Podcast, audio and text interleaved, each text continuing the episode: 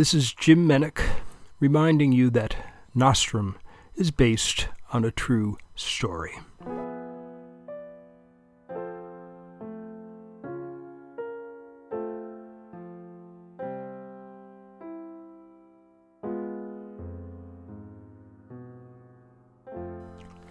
Nostrum, the high school debate soap opera, where deontology is more than just an idea, it's a rebuttal. Series two. Episode nine, No Dark Sarcasm in This Classroom. She sat like a statue in the back of Tarnish Jutmal's classroom.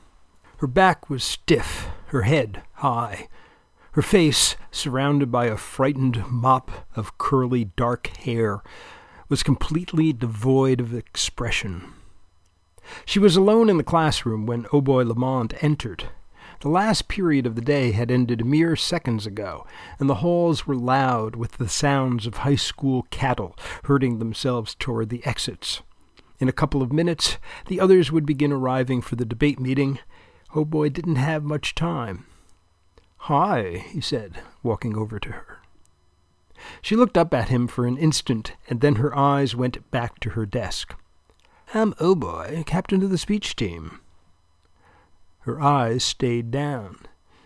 "Oh, you're here for debate?" He detected a slight nod. "Funny," he said, "you don't look like a debater." Her eyes slightly widened. "I mean, you're not nerdy or anything. Most debaters are, well, you know." O'Boy sensed that he would get more response from a haddock, but he kept on moving. "I guess there's a couple of cute girls in debate, but no cute guys, if you know what I mean. All the really cool guys tend to do speech." No response. "Of course," he went on, "there's a lot of gay guys in speech, too, theater and all that. But a lot of hunks as well, straight hunks. A girl like you could make out real well there." O'Boy had a feeling that this was not playing out right.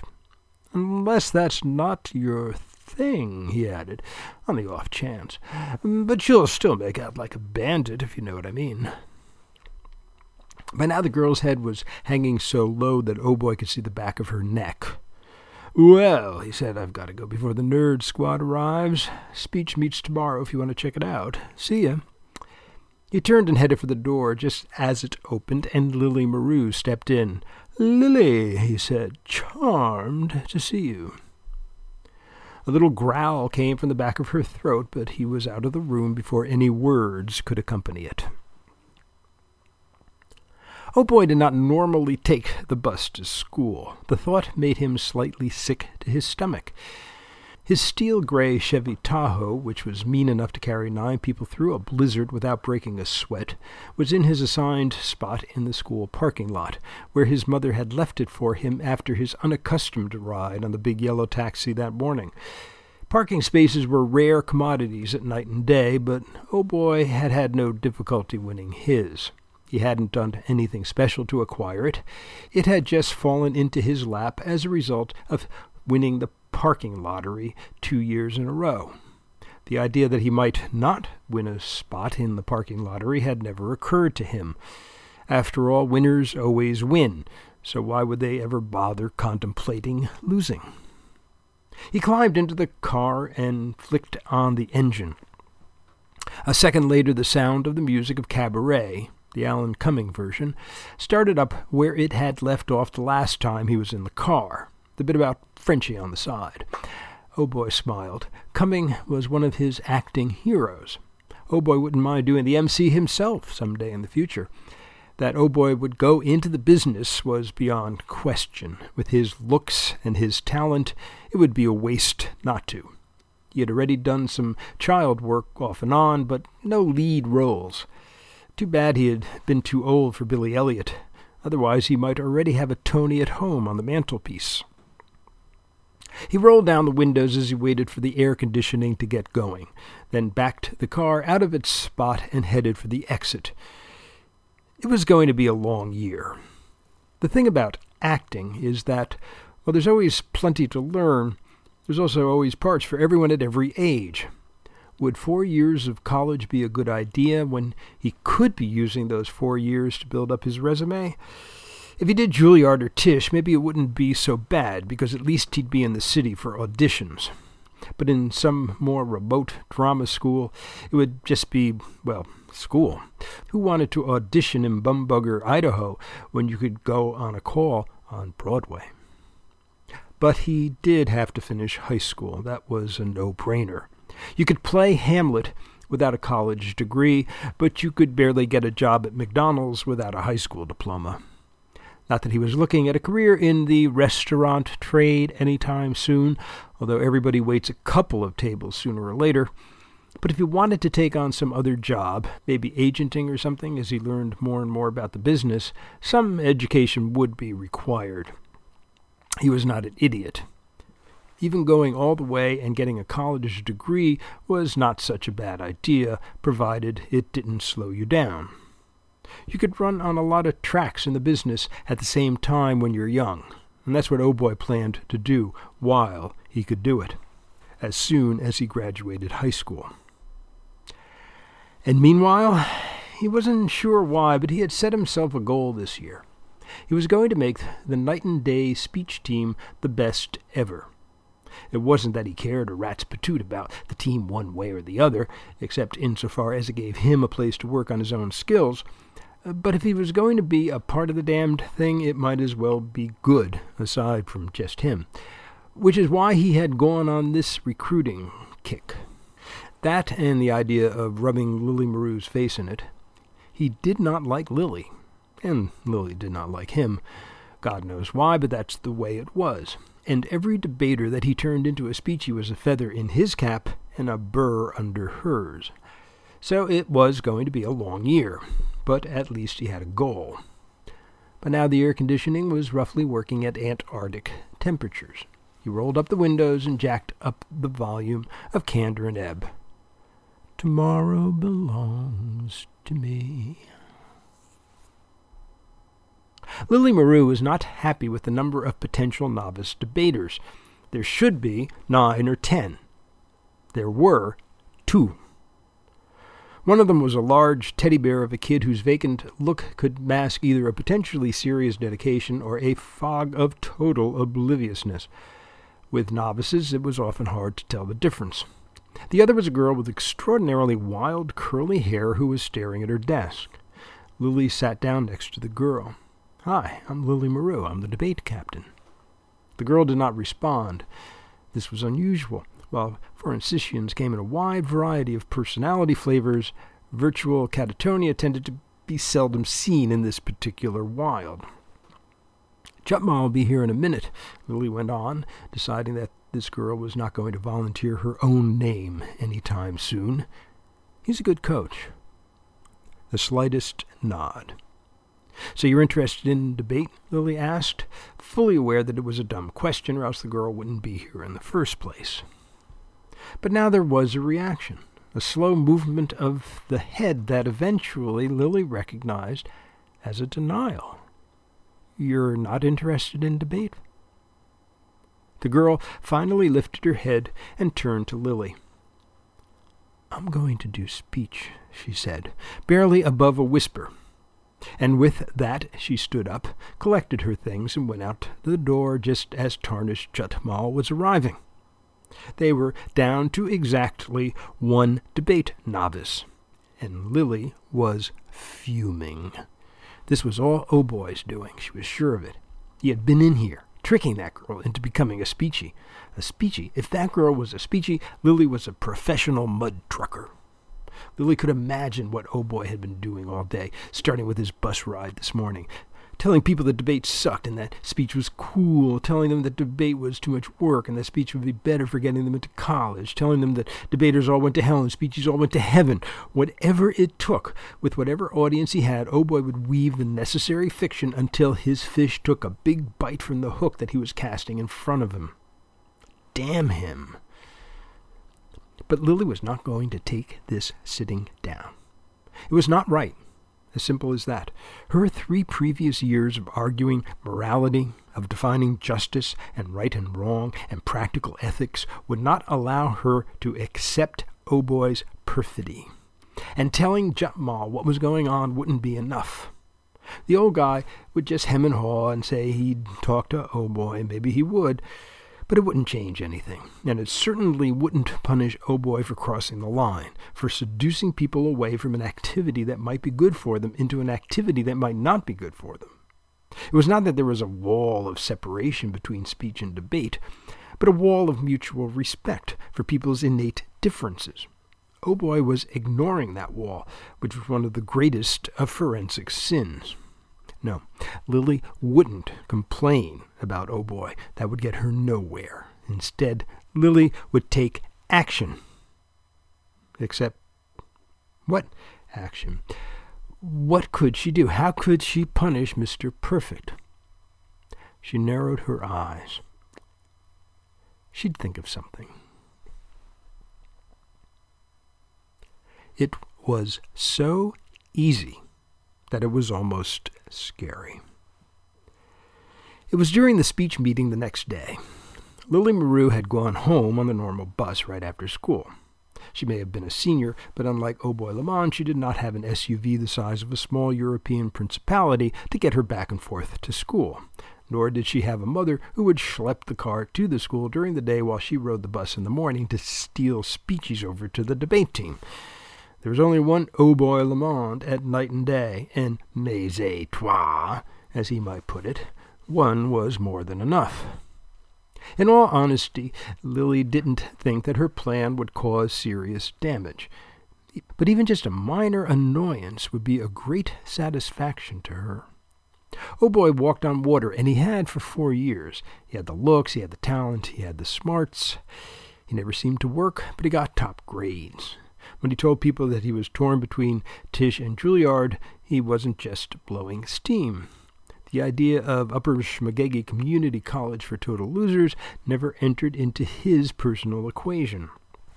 He'd go to some fancy drama school, and one day he'd be on the cover of some supermarket tabloid for doing something outrageous, smiling through the whole ordeal as if it were nothing, and he'd look good in the photographs. Some people always look good in photographs, regardless of how they looked in real life. Other people looked like pumpkins that had been dropped off the roof. O'Boy was one of the former. Lily was one of the latter. There was no one at home at the Maru house. Both her parents were working, and of course her two eldest sisters had long ago graduated college and moved on, while Dahlia, still an undergrad, had been away at school at M I T for weeks now. Lily had the place to herself. She grabbed an apple and went to her room. She had about a hundred hours of homework, plus she wanted to study more of the college sites, because she still had no idea to where to try for early admission. But she had a job to do first. She turned on her computer. Normally, Lily was the girl who never did anything wrong. She never got into trouble. She never even thought about getting into trouble. When something dreadful was happening and every student in the school was a part of it except one, Lily was that one. So much so that she never even knew what it was that was happening that was so dreadful.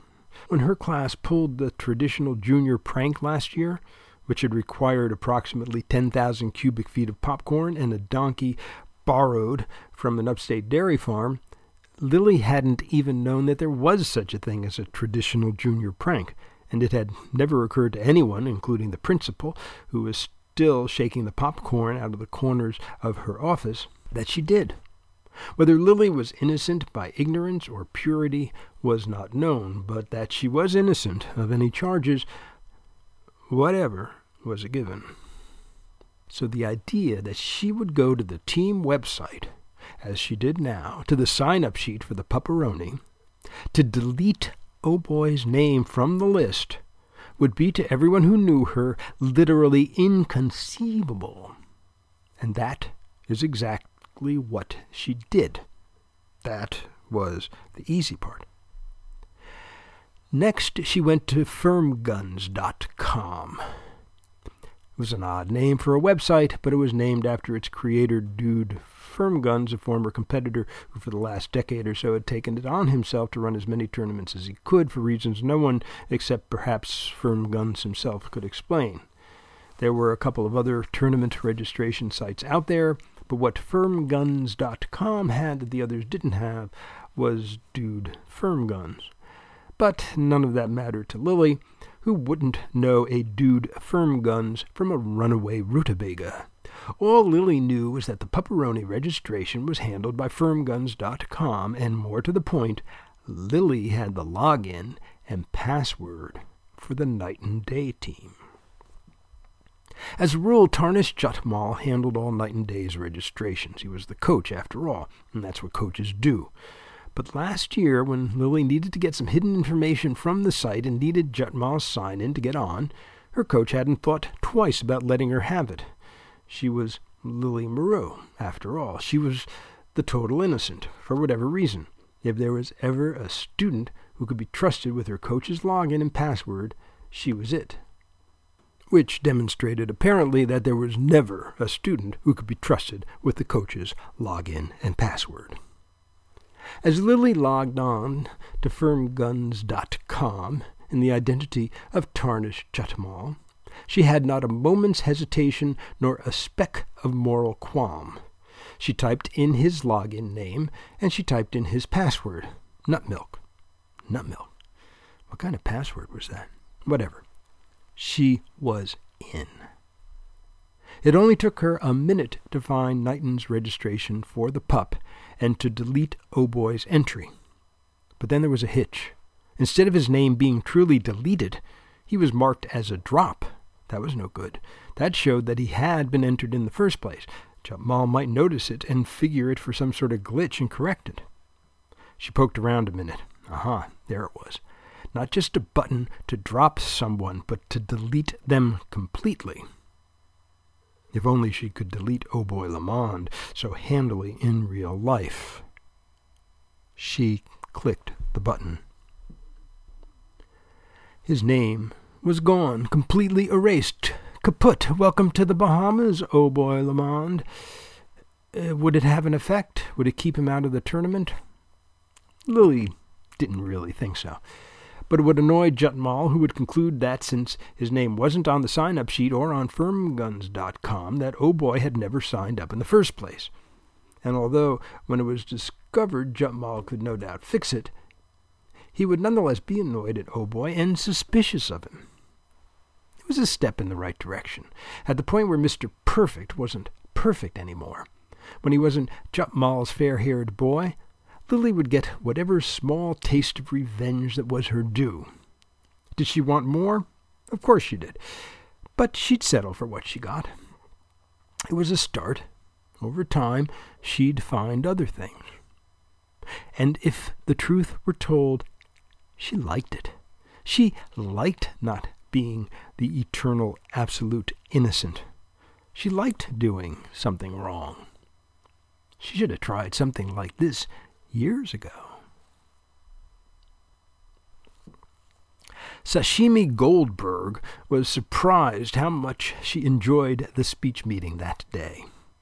She had originally assumed that debate would be her activity in high school, and she had gone to yesterday's debate meeting fully believing that this was going to be her bright beginning, but it hadn't worked out that way, and when O'Boy Lamont had flirted with her and tried to convince her to try speech, she had gone along with it, and now she had done it, and she had enjoyed it. Who would have thought it? Sashimi was quiet by nature, almost too quiet. She did not speak unless she had something to say, and by her own reckoning, she hadn't had anything to say in about three years, other than maybe pass the salt, or in answer to a question on presidential trivia, Grover Cleveland. Other than that, well, let other people talk. Sashimi was happier just soaking it in. Of course, Sashimi had plans for all that soaking in. There was no question in her mind that someday she was going to be a writer. In fact, she already was a writer. Any time not spent on school or reading, which was her life's blood, she spent writing. Her journals, stories, essays, anything. She had practically worn out the keyboard of her computer in the last two years. And now she had seen speech. She had thought of debate as the place where her mind would be challenged and where she would meet the most interesting people, but the characters in speech seemed much more interesting. People like O'Boy, for instance. She felt that she could already write three stories and a couple of essays on him alone. Today at the meeting, O'Boy had performed his winning dramatic interpretation piece from last year. As he explained it before he started, depending on the venue, sometimes he did it as drama and sometimes he did it as humor. It was a cutting from the film of The Fountainhead, and today O'Boy had done it as humor. Who knew that Ayn Rand was such a laugh riot? There was Howard Roark, big and tall and unmoving, a giant of a man, and then O'Boy would morph into Dominique, who was so hot for Howard that she could barely keep her hands to herself. There was the manipulative Gail Wynand, Howard's supporter and rival for Dominique, and the fey, fawning Ellsworth Toohey. Just the way O'Boy said the name Ellsworth Toohey was hilarious, and when he played out these characters, plus a couple of others, one after the other, fighting and building and lusting and blowing things up and on trial, Dominique's lines, "I wish I had never seen your building. It's the things that we admire or want that enslave us. I'm not easy to bring into submission," had to be the dirtiest thing Sashimi had ever heard, at least the way O'Boy did them. This was allowed in high school and even won prizes. The coach, Tarnish Jutmal, had been in the back of the room, watching along with the rest of them, enjoying the show. Sashimi assumed that this was indeed the way things were done around here. She bet that they weren't having this much fun over in debate land.